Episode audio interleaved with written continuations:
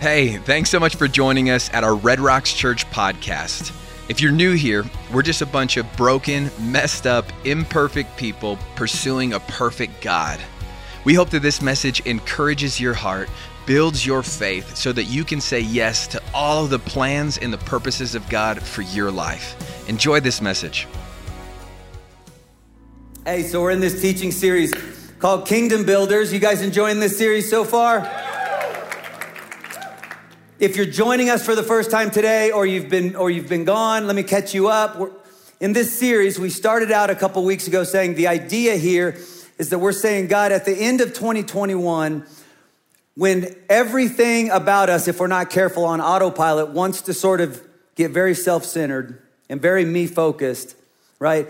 What if we decided to say, "Hey God, based on everything you've done in my life, based on what you've given me, what you've brought me through, my past, my trials, my triumphs, my story, my time, my talents, my treasure, based on who I am and everything that you've done in and through my life, what can I bring back to you this year to build your kingdom and not just mine? Right? That's the question that I challenge you to start asking. Now, um, if you don't know, this is also part of this series is an end of year offering that we do every year. That will be, if you're, if this is your church, that will be next week, or depending when you're watching this online, December 12th. Is that the right date? Yeah. December 12th. So if you're watching this past December 12th, then get your offering in. Let's go. Um, so we'll be doing that, and, and we, we get really excited about that.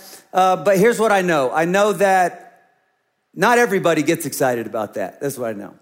Um, I know that anytime money is talked about in church, and trust me, nobody feels it more than I do.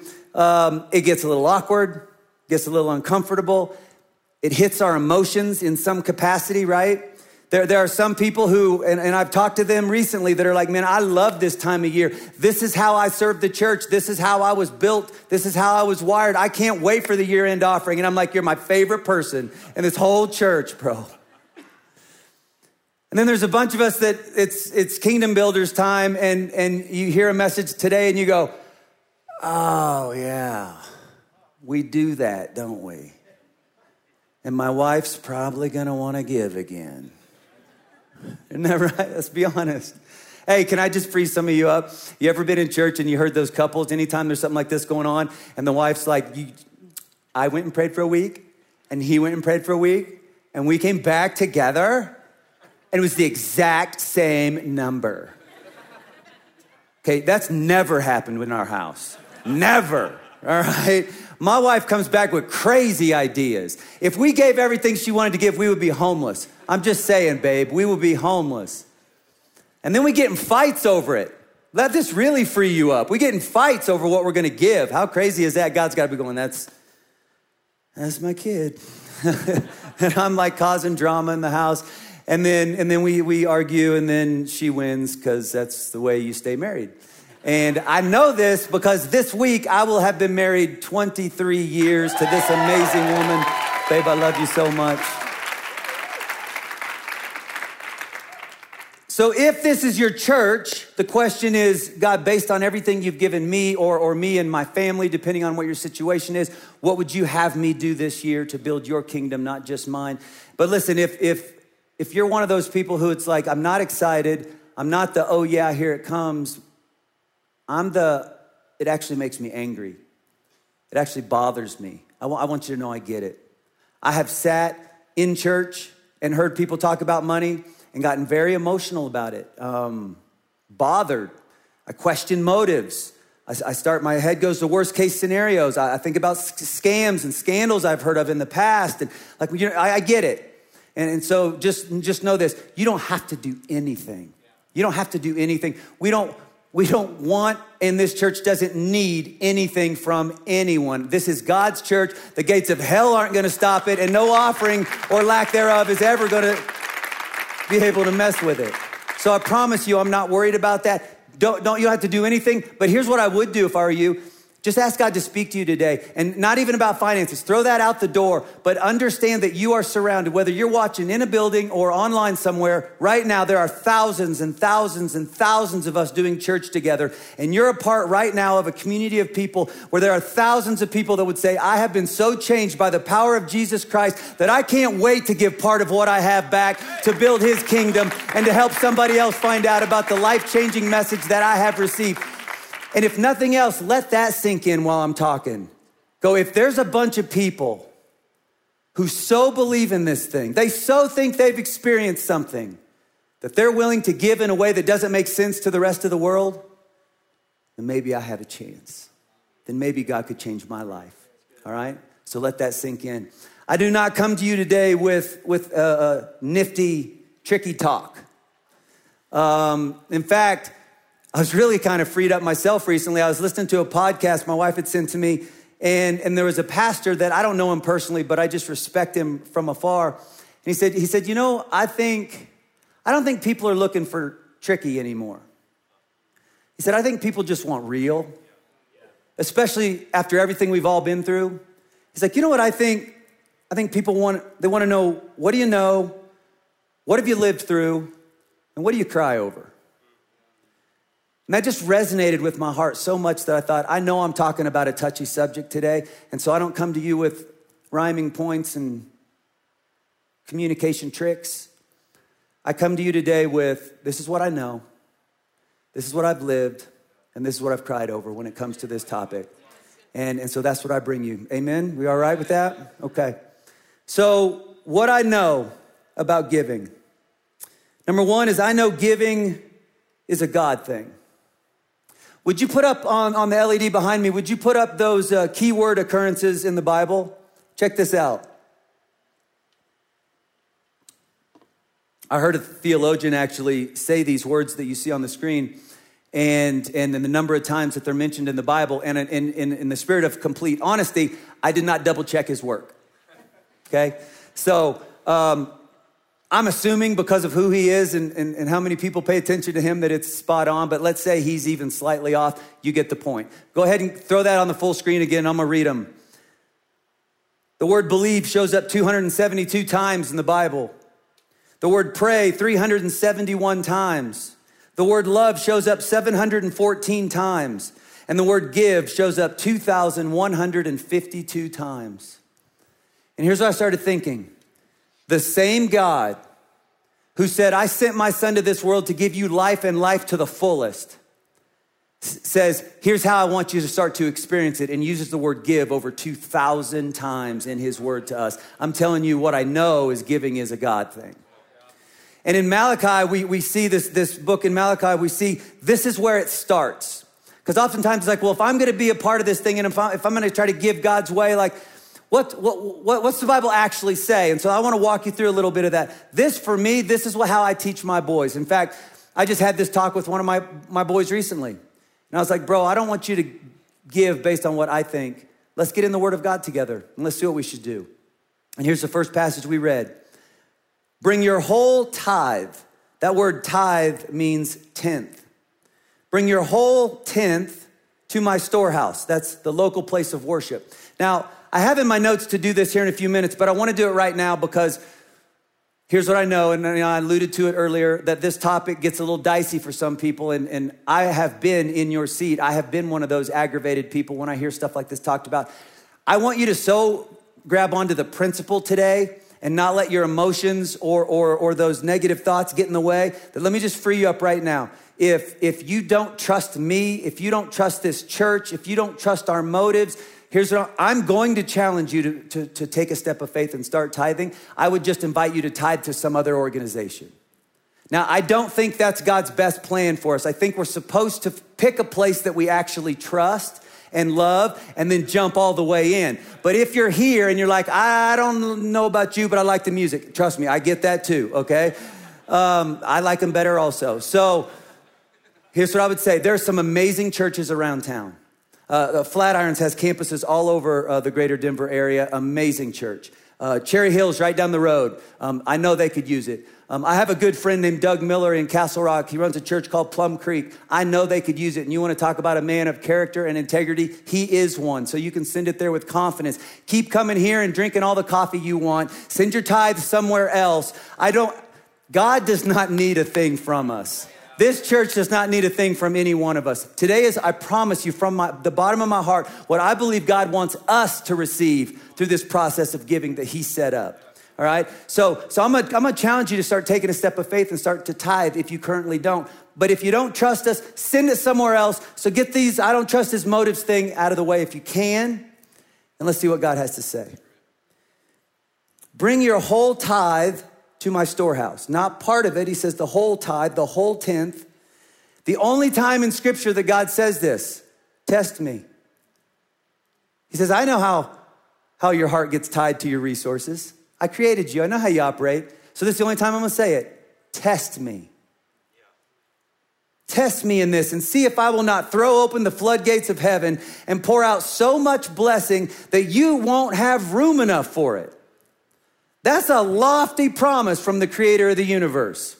And, and we read about this principle called tithing 400 and some years before there was ever an Old Testament law. It's not an Old Testament law thing. It was way before the Old Testament law. It was part of the Old Testament law. Jesus talks about it in the New Testament. I'm telling you, this giving is, is, is a God thing. It just is. And the way I would tell my boys is, boys, in our house, I want us to start with the tithe, and then we get generous after that. We say, God, here's the tenth, because I'm gonna take you up on your promise that you're going to take care of the local church, the greatest evangelistic tool on the planet, and you're going to open the floodgates of heaven to me and my family when that becomes the case. And I'm just going to trust you. And then after that 10%, I'm going to hold the rest real loosely and go, God, now, now I want to be generous. Now talk to me and lead me and guide me. That, that's how I teach my boys, okay? So this is not something that I knew. I had to be showed, taught. And it was a youth pastor, a female youth pastor at this church where I gave my life to God at age 24. Her name was Jeannie. She had a, a great impact on my life. And I was meeting with her one day, and she was helping me set up my finances. I had just moved from LA to Rockford, just given my life to God, was trying to get my whole life sorted out. And finances was just one of the many areas that I was a wreck in. And so she starts going through, and they, oh, and they had given me a part time job uh, at the church, uh, just something to move to town with, nothing big, enough to like, you know, buy food and gas. And so she's like, now you got this little paycheck coming in. So let's, here's gas money and here's food money. And I was living with someone else. And um, so I didn't need rent money. And that was good because this check wasn't going to cover that anyways. And then she goes, oh, I forgot. Right up top, but I forgot the tithe. I said, I'm sorry? What, what'd you do there? Well, that number just changed. And I don't know what that word is. Who's tithe? Because he, I can't support him right now. She's like, oh, this is 10% comes back to God. I go, literally, I go, why? He's God. You see how small this paycheck is? He really needs my 10%. Can we be honest in church today? Tell me you haven't felt that. I need my 10%. And He knows my heart. Let me get up on my feet for a little while. Let me get out of debt first. Let me get secure first. And then we'll talk about tithe. I was mad. I was like, you know my situation. I literally had moved from LA to Rockford, and all I had to my name was three cardboard boxes with stuff. And one of them was a VCR and rom-com and Tom Cruise VHS tapes. I kid you not. I had totaled my car, hit a fire truck, hilarious story, actually, but I don't have time for it today. Totaled my car in LA right before I moved, and of course, I didn't have the appropriate kind of insurance, so, but by car, and I spent, I made great money, but I spent it all on drugs every week before I got saved, and a couple weeks after, if we're honest. And uh, I had no money. I had just lost my car. All the furniture I had bought with a roommate, so I couldn't really take it. So I took three boxes with me and a plane ticket and moved to Illinois. They gave me a hand me down car from the church, this rusted out station wagon. I lived with a guy named Mikey. Mikey, if you're out there, I love you so much, bro. I lived with a guy named Mikey and, and his parents at his parents' house. Had $20,000 worth of student loans. Had two maxed out credit cards, probably another 20, 30 grand in maxed out credit cards. And nothing. That's it. No plan, no anything. And I looked at this lady and I was like, You see the situation I'm in. Why on earth would you ask me to give 10% away? It doesn't make any sense. Which leads me to the second thing I know I know giving can be hard. I know giving can be hard. I literally, I remember saying to her, I'm like, I have nothing. You know what she said? I never forgot it. She goes, then coming up with 10% of that shouldn't be much of a problem, should it? oh, you're gonna get cute, huh? Then we're gonna get cute? I have nothing. Like, let me get settled and set, and then later. And she goes, Shawn, you don't know this, but you will someday. Living by this principle only gets harder as you have more. She's like, it doesn't get any easier. She, she goes, she goes it, it, it takes faith no matter what, right? Here's, here's what I've learned over the years it's not about how much you have, it's about how you steward what you have. There's a guy in Matthew, I think it's Matthew, is that right? Yeah, Matthew chapter 19, who was loaded and has this amazing encounter with Jesus. And then the Bible says he walks away sad because Jesus called him to a level of generosity that he's like, I can't, I have too much. I can't let go of this kind of wealth. And he misses everything God had in store for him. And, and then in, in Mark chapter 12, he celebrates a two penny offering. Don't email me. I know it's probably not actually two pennies. That's just what I call it. Let's read this passage. You're going to see it's not, it's not about how much we have, it's about how we steward what we have. Jesus sat down opposite the treasury. He's at church. They're in a church service. Okay, picture this Jesus and some of his guys. And saw how the multitude cast money into the treasury. They're taking the offering. Many who were rich cast in much. A poor widow came, and she cast in two small brass coins, which equal a quadrans coin. He called his disciples to himself. Picture this scene. Got some guys high rolling up in there, bringing some pretty hefty offerings, and then you got this poor widow. Think about the life that she's already been through, the struggle that she's already been through, and she brings in her two penny offering. And Jesus says, Boys, come here guys, guys, guys, guys, you got to see this. Get, get over here, get over here. And you, you put yourself in the disciples. You got to be thinking like, oh, he's about to point out one of these high rollers. I saw it. I saw it. Come on, talk to me, Jesus. Jesus goes, no, no, no, no, no, no. That's not, that's not what I'm impressed with. He said to them, Most certainly I tell you, this poor widow gave more than all those who are giving into the treasury. For they gave, they all gave out of their abundance. But she, out of her poverty, gave all that she had to live on. What's Jesus saying to his, to his guys? Giving isn't about our circumstance, it's about our faith. Giving isn't about our circumstance with Jesus. And it's not about an amount, it's about our faith. Because it always takes faith.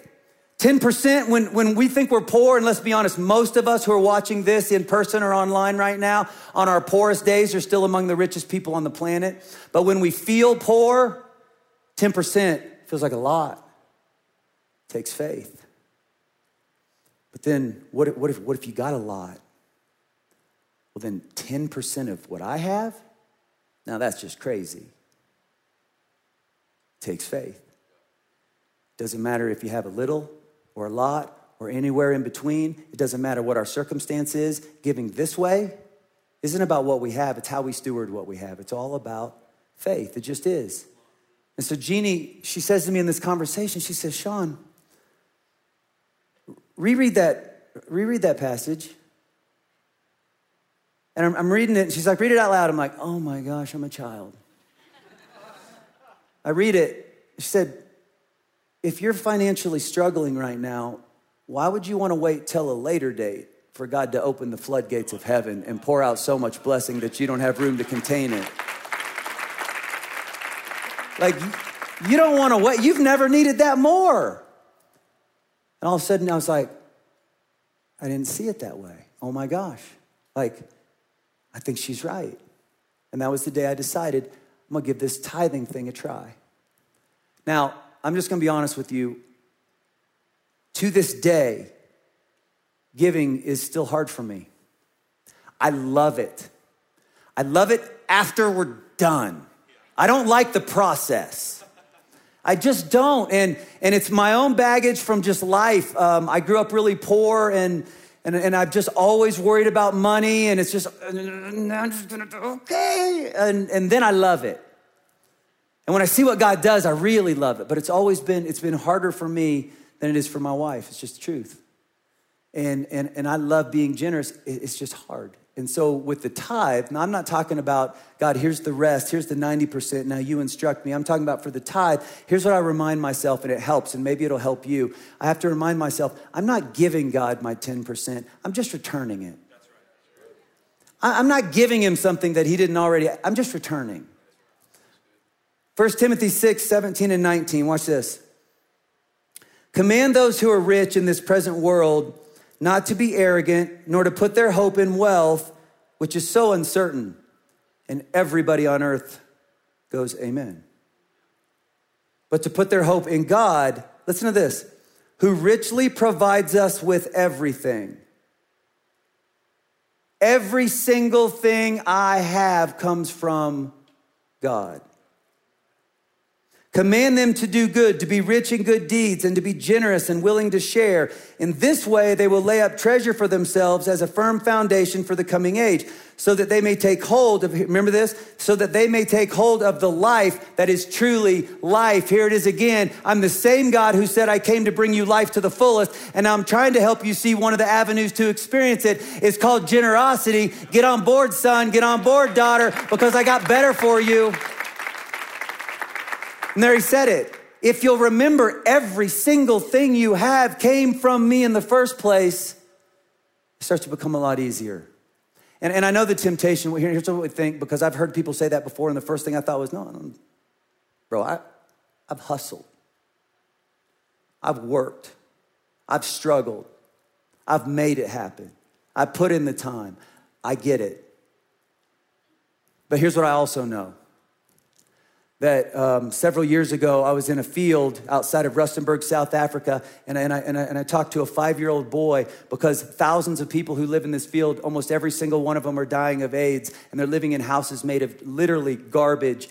And both of his parents are dead, and he's wandering around lost because they both died from AIDS. And our guide says he just doesn't understand they've died yet, but, it, but we're trying to get him some clean drinking water this week. And here's the way you get drinking water in Freedom Park, at least when I was there, is some not good people would bring dirty pond water in a wagon through Freedom Park. And they would go to families with girls who might not have AIDS yet and say, I'll give your family drinking water, which is so dirty it will make you sick, but you'll live this week, but I get to sleep with your daughter. And so as of today, you can, you can stay alive, but your daughter gets AIDS.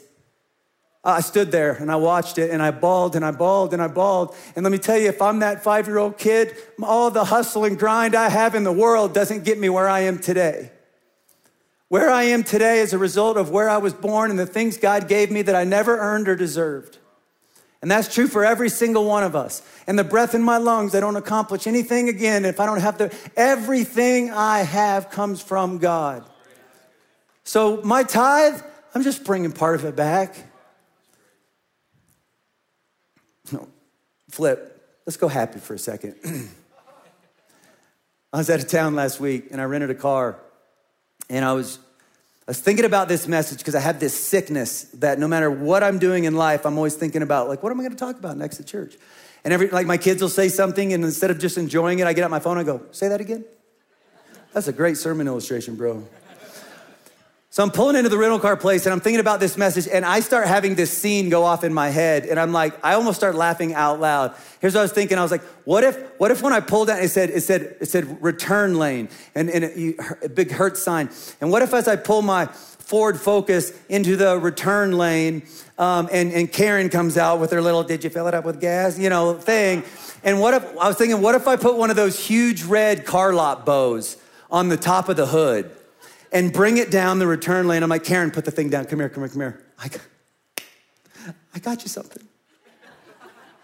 Get your boss. Get everybody. Get the whole team. Get everybody. Karen, uh, gather around, everybody. Hertz employees. I feel like Karen has gone unappreciated for too long. I got her something. Karen, I want you to have this Ford Fuel Focus. Here, everybody get over there. Let me take a picture. Let me post. Let me post about the, the gift I got you today. And I was thinking about this in my head and I started laughing. My son's like, What are you doing? I'm like, Don't worry about it. How crazy would that be, right? You can't give her the Ford Focus. It was already theirs. All you can do is return it. I can't give God my tithe. It was already His. All I get to do is return it. And it helps me to remember I'm just returning. It just helps me in my mind. Number three, I know this. I know obedience brings peace. I'm having that conversation with Jeannie about my tithe. And for the first time in my life, I was like, I'm gonna go all in on this God thing. And she said, Well, I'll tell you what you need to do. You need to go into the finance office and you need to have them set it up on automatic withdrawal. I was like, Now you've gone too far. All right? You've gone too far. I'm like, Why? What? I don't. She goes, If you make the decision to live this way, then let's make it consistent. She said, Why? Because you know you. And you'll have an emotional argument with yourself for the rest of your life every two weeks as to if you should keep doing it. If you make the decision to actually do it, then why don't you just make it consistent? Go in there, set it up to come out of your paycheck, and call it a day. And I was like, wow. Now that's that's commitment. And we didn't have apps and websites and all the cool stuff that we have now. And so I had to literally go into the finance office and I had to talk to a really nice lady named Connie. And Connie did not like me very much. I'm just being honest with you. Jill laughed because she knows. She remembers. Connie, if you're out there watching, forgive me. I was a terrible intern. I replaced carpet in a room without asking. I know, I know. I'm as mad as you are, Connie. I wasn't much better as a youth pastor. I was always in trouble with Connie. She ran the church finance office. So I went into Connie and I said, Connie, I need you to, oh, take out 10% every time. I just did it. I was scared to death to do it because, like I said, I got a lot of baggage when it comes to money. I just, I, we, we grew up poor, and again, our poor by the world standards are doing pretty good. I, all I knew as a kid was the standards of the kids I went to school with and the standards of kids on my baseball team, and they didn't live in a trailer house like I did when I was little. And when, when we would win a game and we'd go to McDonald's, they didn't have the same conversations that I had. Like, they all went inside McDonald's, and I sat outside in the car every single time with my dad, and he would have the same talk with me. And he was a big, burly guy, big old beard, and just, you don't mess with him. And he goes, Hey, when we go in here, don't be ordering a Happy Meal. He didn't, he didn't want to have to have this embarrassing conversation inside in front of everybody. So he's like, Don't, don't, don't be ordering a Happy Meal. And it's not a cheeseburger, son we get a hamburger. And we don't get Coke, we get water. You understand? Every time we had that conversation. I didn't understand. I'm, I'm a kid. I'm eight, I'm nine. I, I want the Happy Meal box because that's what all my friends are getting. What I didn't understand, and I do now, is, is we didn't have the money to be there to, to begin with. But my dad was trying his best to go, I want you to feel like you're part of this team. I want you to feel a little bit normal. But the truth is, I can't really afford for us to even be here at McDonald's. And the difference between a hamburger and a Happy Meal makes a real difference in our house. I didn't realize any of that. I just knew I didn't feel the same as the other kids. And so as a little kid growing up, there's only, there's only two things I knew about what I wanted to be when I grew up as a man. I'd never met my biological father. I wanted to be a dad, I wanted to be a good one, and I didn't want to be poor. That's all I knew growing up. And I have worried about money ever since I was old enough to know you could worry about money. I worked every single day after school from the age of 14 on. I worked at a horse farm uh, uh, in Kansas from 14 on, and from 14 on, I always bought my own clothes, always paid for my own gas, everything. And I always worried about money. Ever since I was old enough to know what money did, I was worried about it. So now I'm in this office and I'm telling this lady to take 10% out of my paychecks. And here's what I experienced John 14, 27 says, When the Holy Spirit reminds you of God's word and then you act on it, here's what happens Peace I leave with you my peace I give to you. I do not give to you as the world gives. Do not let your hearts be troubled. Do not be afraid. I have been worrying about money my entire life. i have never been this poor because I'm about 50,000 in debt and have nothing in the bank and just signed off 10% of my very small upcoming check. And I walked out of this office with more financial peace in my life than I'd ever had my entire life. I, literally, I remember the conversation in the parking lot. I remember walking out going, okay, God, I'm, I'm taking you up on your promise. And I remember telling him, my problems are now your problems. Good luck with that, brah. Because you're in a hole. I'd never had more confidence. I'd never had more faith. I'd never had more peace. It's because God knows I want you to have life to the fullest. I'm giving you an opportunity and something that you can or can't. You don't have to, but you can choose to do this. And when you do, when you obey in this fashion, my peace becomes part of your life. And I have peace for the first time. Three things that I'm going to stop there. I know giving is a God thing, giving can be hard, but obe- obedience brings peace. I've lived it. God pouring out blessing from the floodgates of heaven. I've just lived it. And it's not just money. This is not a tied to a church and God gets you a Rolex talk. I don't believe in that. But I do believe in what his word says that he opens the floodgates of heaven and pours out so much blessings that we don't know how to handle it. Sometimes it, it might be finances. For us, sometimes it has been finances. Sometimes it's things like courage and strength and peace and joy and purpose it's all kinds of things. Like he created blessings so he can do it in any form or fashion he wants. But he said that's just part of the way it works for me. And, and it's just, it's, he tells us about it too many times for us to not take serious. This week, me and Jill will have been married 23 years. I told you that earlier. You don't have to clap again, but I appreciate the woo. when we got married, I had still my credit card debt, my 20,000 of student loans. She had 20,000 of student loans. Neither of us had a savings account to speak of. She might have had a little bit. You probably had a little bit, didn't you? Yeah, you probably had a little bit. Good for you. She's so good at everything. No? Oh, she said no. Okay, neither of us did. I love you even more. She wanted me for my money. So, but we made a decision when we got married. We tithe. And we were, to us, very, very poor.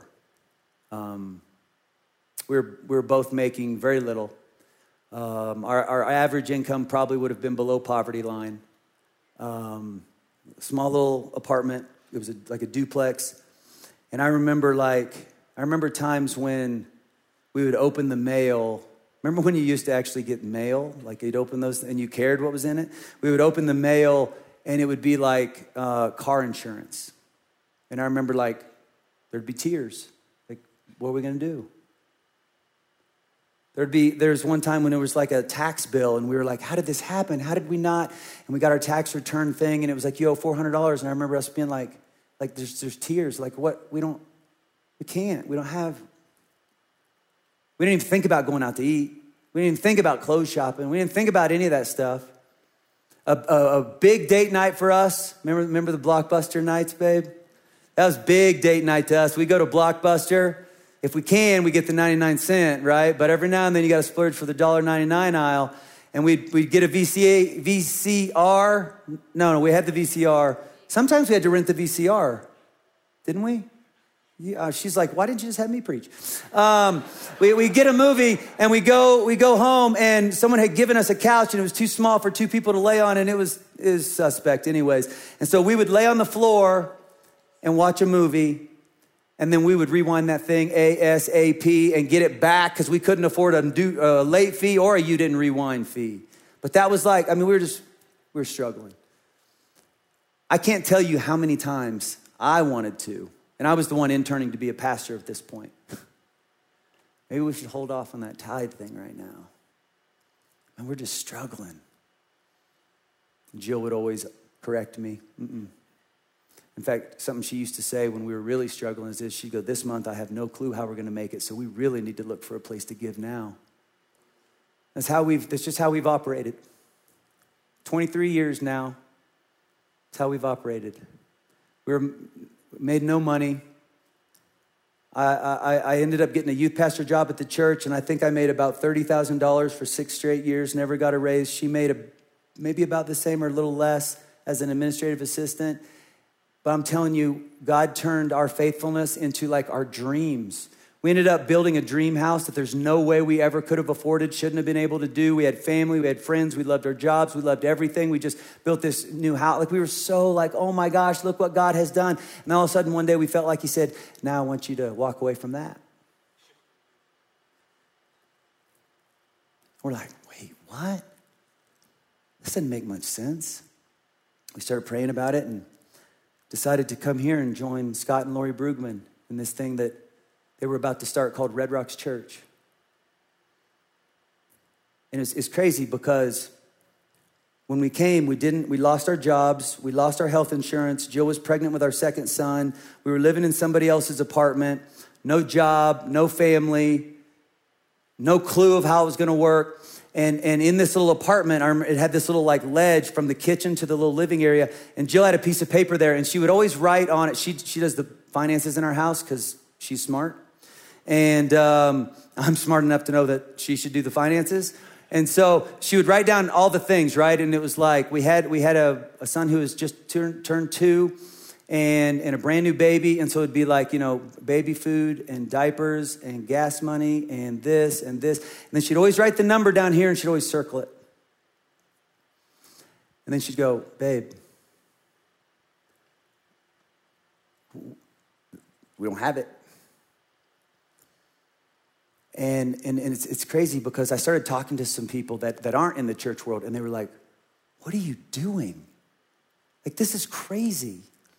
I think anybody who isn't kind of in this, like, I'm just sold out for Jesus and I'm willing to take whatever risks there are, would kind of look at that decision and go, You quit your jobs and you move this city and you put everything in jeopardy and you, lo- what are you doing? And I, sometimes people ask me, like, How did you do that? And you know what's weird is I started thinking about it this week and I was looking back, and even when we were looking at the number that didn't work, I never thought it was crazy. I never thought what we were doing was crazy. And I think it's because I had just spent 10 years of my life going, I know the finances look weird, but I think we're walking in the will of God, which means the floodgates of heaven are open, which means He's got that too. And I just never felt like it was crazy. And you know what? We never went without a meal. We never missed anything we needed, and we're still here today. And I'll tell you right now, we didn't miss a tithe, and I wouldn't change it if I could. I've just lived it.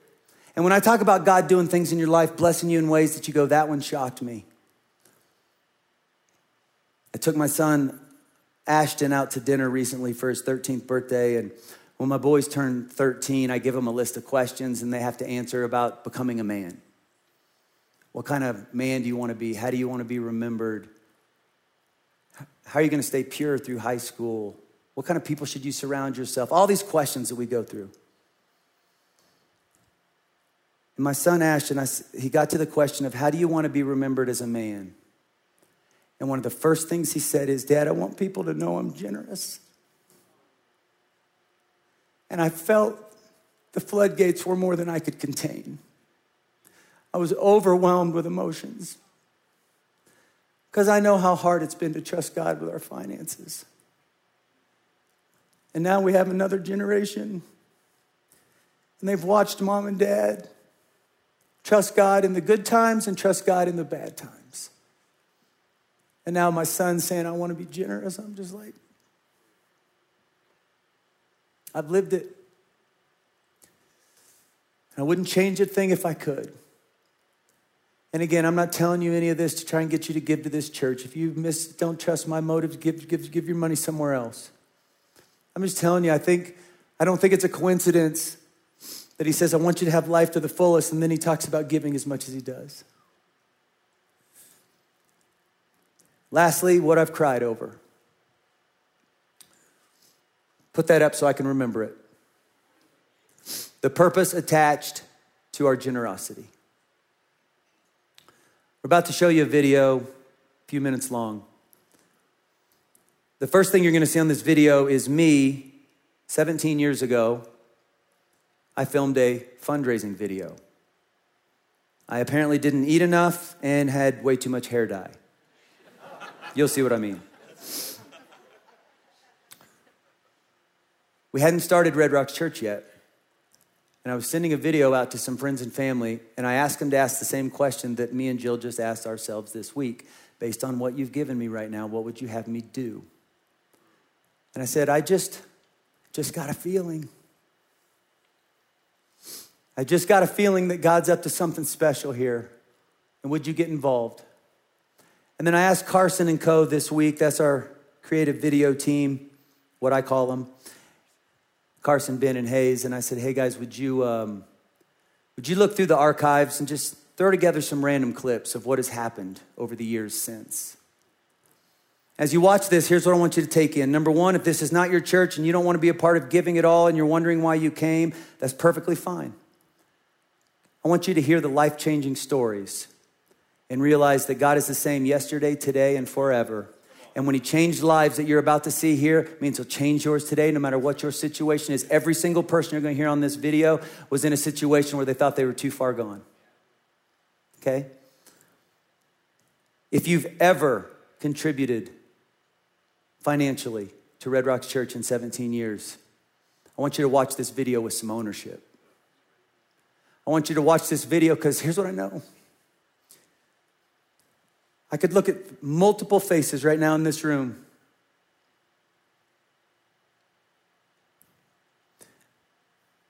And I know, I know the sacrifice a bunch of you have made at times like this. And you've said, God, we want to take a, a leap of faith. We want to take a risk to build your kingdom. I've watched you do it. As you watch this video, will you, will you let God remind you today? That's why. Hmm. That's what happened. That was the byproduct. And if you think God might be speaking to you about starting to get involved in this way now, then as you watch this video, just understand this is why we do what we do. Amen? Watch this.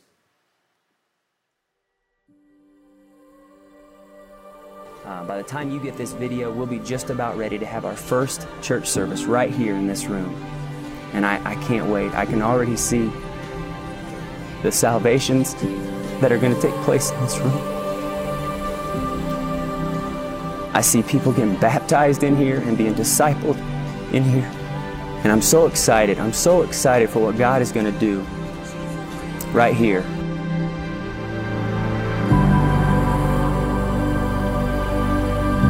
The first service, I knew that this is where I was supposed to be. I knew this is where God was putting me. I went from completely being a lost cause as soon as I got this good news. Like, it completely changed my life. I, for the first time, have self respect, self purpose, and um, I don't feel alone and I feel loved and forgiven. Coming to this church on the day that I did, God had a plan for me. I felt that. I didn't have a very strong definition of love until that day. Now I carry that with me wherever I go. Once I actually attended church for the first time, it just kind of overtook my life. Um, I wanted, I was kind of like a child again. Like I just wanted to learn everything about it. Red Rocks is such a strong community. Um, it's it's a family, and I think that I found my home here. I found my family here. And the people at Red Rocks showed me the love first that I didn't deserve and that allowed me to keep going back. Thank you um, for just being on fire for the Lord and being a group of people that has been so welcoming um, and has just welcomed me and my family with open arms. I felt really alone. A lot. But I don't I don't know.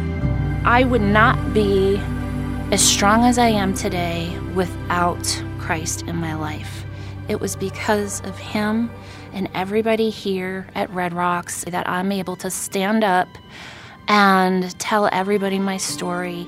The only time I ever had any shred of peace was when I was able to come to Red Rocks. It was the first time in a long time that I had actually felt understood. And if not for them loving on me and telling me how much God loves me and how much He values me. And if not for that, I wouldn't be here. Without you inviting me, I would be so lost. And my eternity would not be set.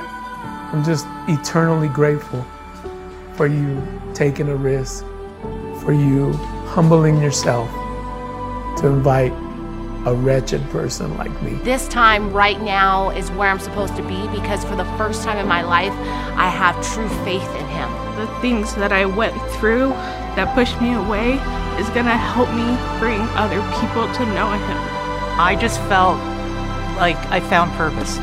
It's just been unbelievable to see God working.